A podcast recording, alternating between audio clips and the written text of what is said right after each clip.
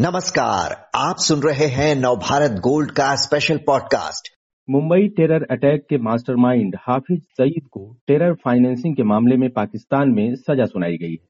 उसकी पूरी संपत्ति जब्त करने का आदेश भी दिया गया है। लश्कर तैयबा के सरगना को सजा सुनाए जाने का क्या मतलब है? क्या पाकिस्तान वाकई आतंकवाद को बढ़ावा देने से किनारा करने लगा है? इस बारे में जानकारी देने के लिए हमारे साथ हैं डॉक्टर अंशु जोशी जी।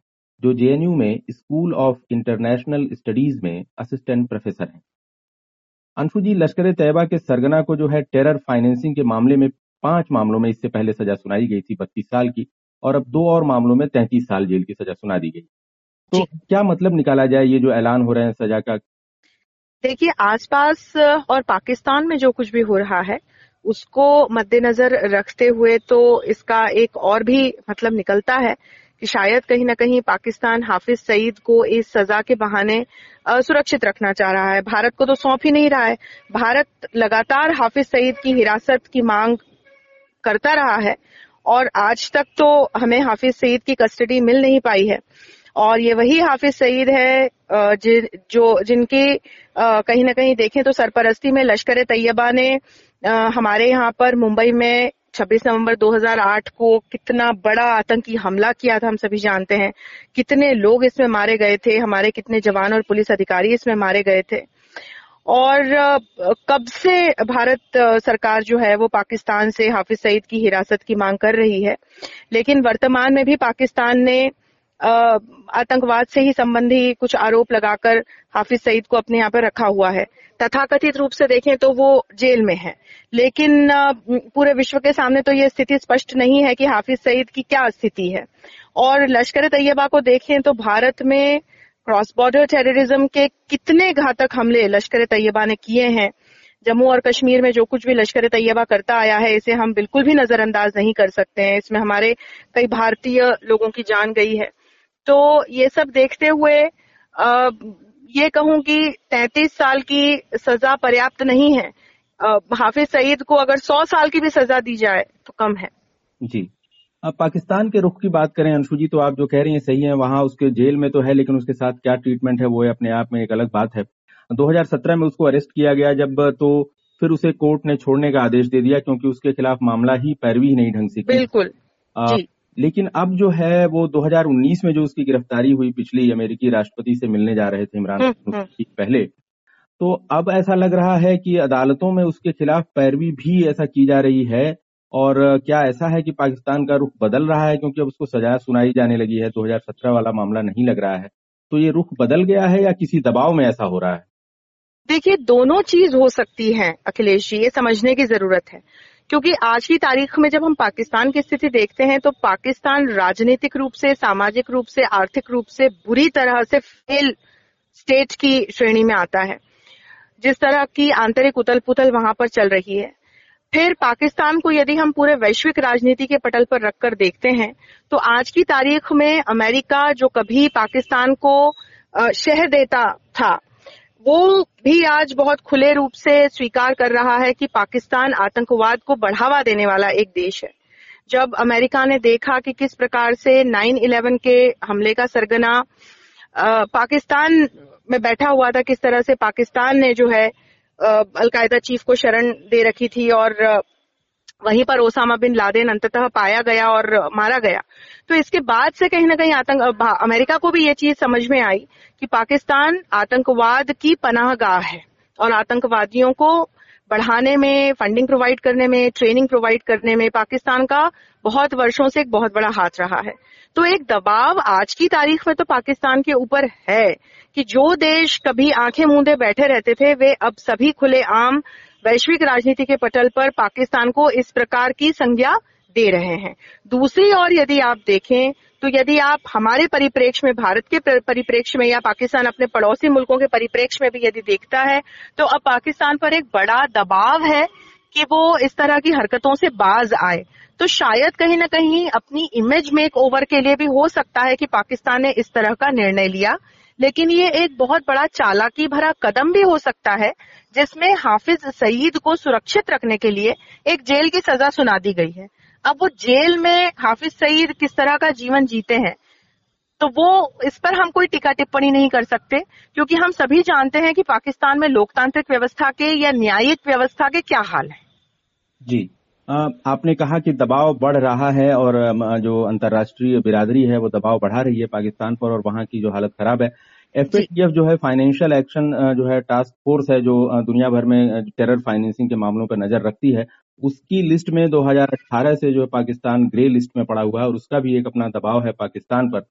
आ, लेकिन जो अब ये देखें कि मुंबई टेरर अटैक वाला मामला है संसद पर 2001 में जो हमला हुआ था वो मामला है उड़ी में जो है 2016 में हमारे मिलिट्री हेडक्वार्टर पे हमला हुआ सब बिल्कुल। तैयबा का हाथ है। और अब अपनी होम मिनिस्ट्री ने हाफिज सईद के जो बेटा है उसका हाफिज तलहा उसको भी जो है यूएपीए के तहत आतंकवादी करार दिया है।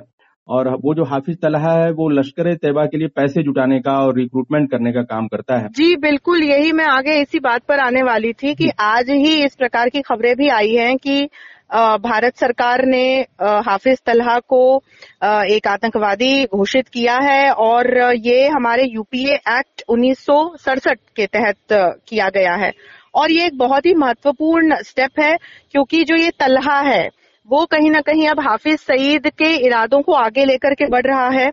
ये जो है, वो लश्कर तैयबा का जो मौलवी विंग चलता है, उसे चलाता है, बहुत बड़ा आतंकवादी है। और पश्चिमी देशों में, भारत की तरफ़, और भी कई देशों में जो अपना एक जिहादी एजेंडा है, वो लेकर के तलहा बहुत अग्रेसिवली चल रहा है पिछले कुछ सालों से। और सबसे महत्वपूर्ण बात तो आपने बताई कि ट्रेनिंग और रिक्रूटमेंट करना और फंडिंग करना, ये सारे काम लश्कर तैयबा के आज की तारीख में तलहा कर रहा है। तो तलहा को आतंकवादी घोषित किए जाने की आवश्यकता तो काफ़ी समय से थी और आज इस प्रकार की जो खबर आई है, ये बहुत महत्वपूर्ण खबर है। और मेरा ये मानना है कि यदि इस प्रकार के आतंकवादी संगठनों को हमें नियम कानूनों के तहत रोकना है तो हम सभी जानते हैं कि आतंकवादी संगठन किसी तरह के कानून में बांधे नहीं जा सकते, किसी तरह की संधि का हिस्सा नहीं हो सकते। लेकिन यदि इस प्रकार के आतंकवादी संगठनों को चलाने वाले जो उनके सरगना है या जो आतंकवादी हैं, उनको अंतर्राष्ट्रीय स्तर पर अपने अपने स्तर से देश यदि आतंकवादी घोषित करके आपस में कोऑपरेट करें कोलैबोरेट करें और उनको पकड़कर सही सजा दें तो मुझे लगता है कि निश्चित तौर पर इससे आतंकवादी संगठनों का मनोबल टूटेगा। और वो धीरे धीरे करके जो है, वो कहीं ना कहीं जो हमने एक ये ग्लोबल वॉर अगेंस्ट टेरर छेड़ रखा है भारत, इसका एक बहुत सक्रिय भाग है वैश्विक स्तर पर, उसमें हमें सफलता मिलेगी। जी, आप कह रहे हैं कि आतंकवादियों का जो कट्टरपंथी है, उनका मनोबल तोड़ने की ज़रूरत है। पाकिस्तान में अंशु जी कट्टरपंथियों के बीच हाफिज सईद जो है वो बहुत पॉपुलर है और कई शहरों में उसके लश्कर तैयबा के जो है जमात दावा के डोनेशन बॉक्स लगे रहते हैं और ये सब जी जी। सरकार की नज़र में ही वो सब होता है।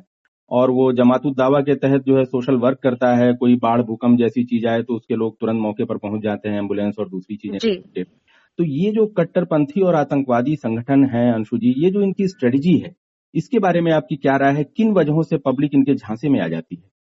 देखिए, जो आतंकवादी संगठन है, उनका जब हम विवेचन करते हैं तो वो एक बड़े ऑर्गेनाइज्ड तरीके से काम करते हैं। अब आज की तारीख में देखें तो साइंस और टेक्नोलॉजी ने उन्हें और भी sophisticated in terms of equipment और जो भी जितने भी सैन्य शक्ति होती है उन्हें और मज़बूत कर दिया है। अच्छा संचार हमारे इतने विकसित हो चुके हैं कि ये तमाम आतंकवादी संगठन वैश्विक स्तर पर एक दूसरे से जुड़े हुए हैं। अब आप आज की तारीख में देखें तो हेजबुल्ला जैसा संगठन लेटिन अमेरिका में जाकर के बैठ रहा है क्योंकि उसे वहाँ नार्को टेररिज्म से आ, काफ़ी सारी फंडिंग मिल रही है। इस तरह की हरकतें ये आतंकवादी संगठन कर रहे हैं। अब आतंकवादी संगठनों को यदि आप देखें तो ये क्या करते हैं कि एक धर्म की आड़ लेकर जो भोले भाले मासूम लोग हैं उनको झांसा देकर उल्लू बनाते हैं। अपने आप को वो एक इस तरह का मानवीय संगठन बताते हैं वो जिहाद को अपना उद्देश्य बताते हैं और वो कहीं ना कहीं जो अपने मतावलंबी हैं उनको इस झांसे में लेकर के उनसे तरह तरह का उनका इस्तेमाल करते हैं। तो हमने कितने साल जम्मू और कश्मीर में देखा है कि कैसे हमारे भोले भाले मासूम नवयुवकों को आ, का ब्रेन वॉश करके इस तरह के संगठनों ने उन्हें आतंकवादी बना दिया। तो ये समझने की ज़रूरत है कि इनके दोहरे चेहरे हैं। ये अपने लोगों के सामने जाकर एक अलग चेहरा प्रस्तुत करते हैं, एक अलग कहानी प्रस्तुत करते हैं। उसके ज़रिए इन्हें लोग मिलते हैं, इन्हें फंडिंग मिलती है, इनके हाथ मज़बूत होते हैं, इनका हौसला मज़बूत होता है। और फिर दूसरी तरफ़ इनका वो कुरूप चेहरा, जो हमने पूरे वैश्विक स्तर पर तमाम आतंकवादी हमलों के दौरान देखा है, चाहे वो 9/11 अटैक हो, या हमारी संसद पे हुआ हमला हो, या हमारे मुंबई में हुआ अटैक हो, या उरी में हुआ अटैक हो, ये जो तमाम जिस तरह के आतंकवादी हमले हैं हमने तो पाकिस्तान में भी देखा था 2014-15 में पेशावर में किस तरह से तहरीके तालिबान ने मासूम बच्चों को नहीं बख्शा था वहाँ स्कूल पर हमला किया गया था। तो जो ये आतंकवादी संगठन है ये लोगों को समझने की ज़रूरत है कि by the end of the day ये किसी को नहीं बख्शेंगे। जी। तो ये हमें समझने की ज़रूरत है और मानसिक स्तर पर और एक ग्रास रूट लेवल पर काम करने की ज़रूरत है ताकि लोगों को समझ आए कि इन संगठनों की असलियत क्या है। और एक बार यदि इनकी फंडिंग या इन्हें रिक्रूटमेंट या इनकी ट्रेनिंग को यदि हम तोड़ सके या कहीं ना कहीं इसे हम यदि आ, कम कर सके तो निश्चित तौर पर इससे फिर जो एक काउंटर टेररिज्म स्ट्रेटजी है उसको बहुत बढ़ावा मिलेगा और इनका कहीं ना कहीं हम सभी मिलकर मुकाबला कर पाएँगे। जी तो आपने अंशु जी विस्तार से बताया कि पाकिस्तान में जो हाफिज सईद को सजा सजा सुनाई जा रही है उसके पीछे अभी क्लियर नहीं है कि वो दिखावा कर रहा है या वाकई वो बदल रहा है। हालाँकि उस पर अंतर्राष्ट्रीय दबाव काफ़ी बढ़ा है। दूसरी बात आपने कही कि वो लगातार आनाकानी करता रहा है हाफिज सईद को भारत को सौंपने के बारे में। और तीसरी बात आपने जो इम्पोर्टेंट कही कि अंतर्राष्ट्रीय दबाव के साथ मास लेवल पे भी एक काम करना होगा चरमपंथियों और कट्टरपंथियों की। जो डबल चेहरे आपने कहे कि उसको पहचानने के लिए कि कई तरीके से उन पर दबाव बनाया जा सके और उनकी फाइनेंसिंग का जो रास्ता है वो बंद किया जा सके। बहुत बहुत धन्यवाद अंशु जी, आपने विस्तार से जानकारी दी।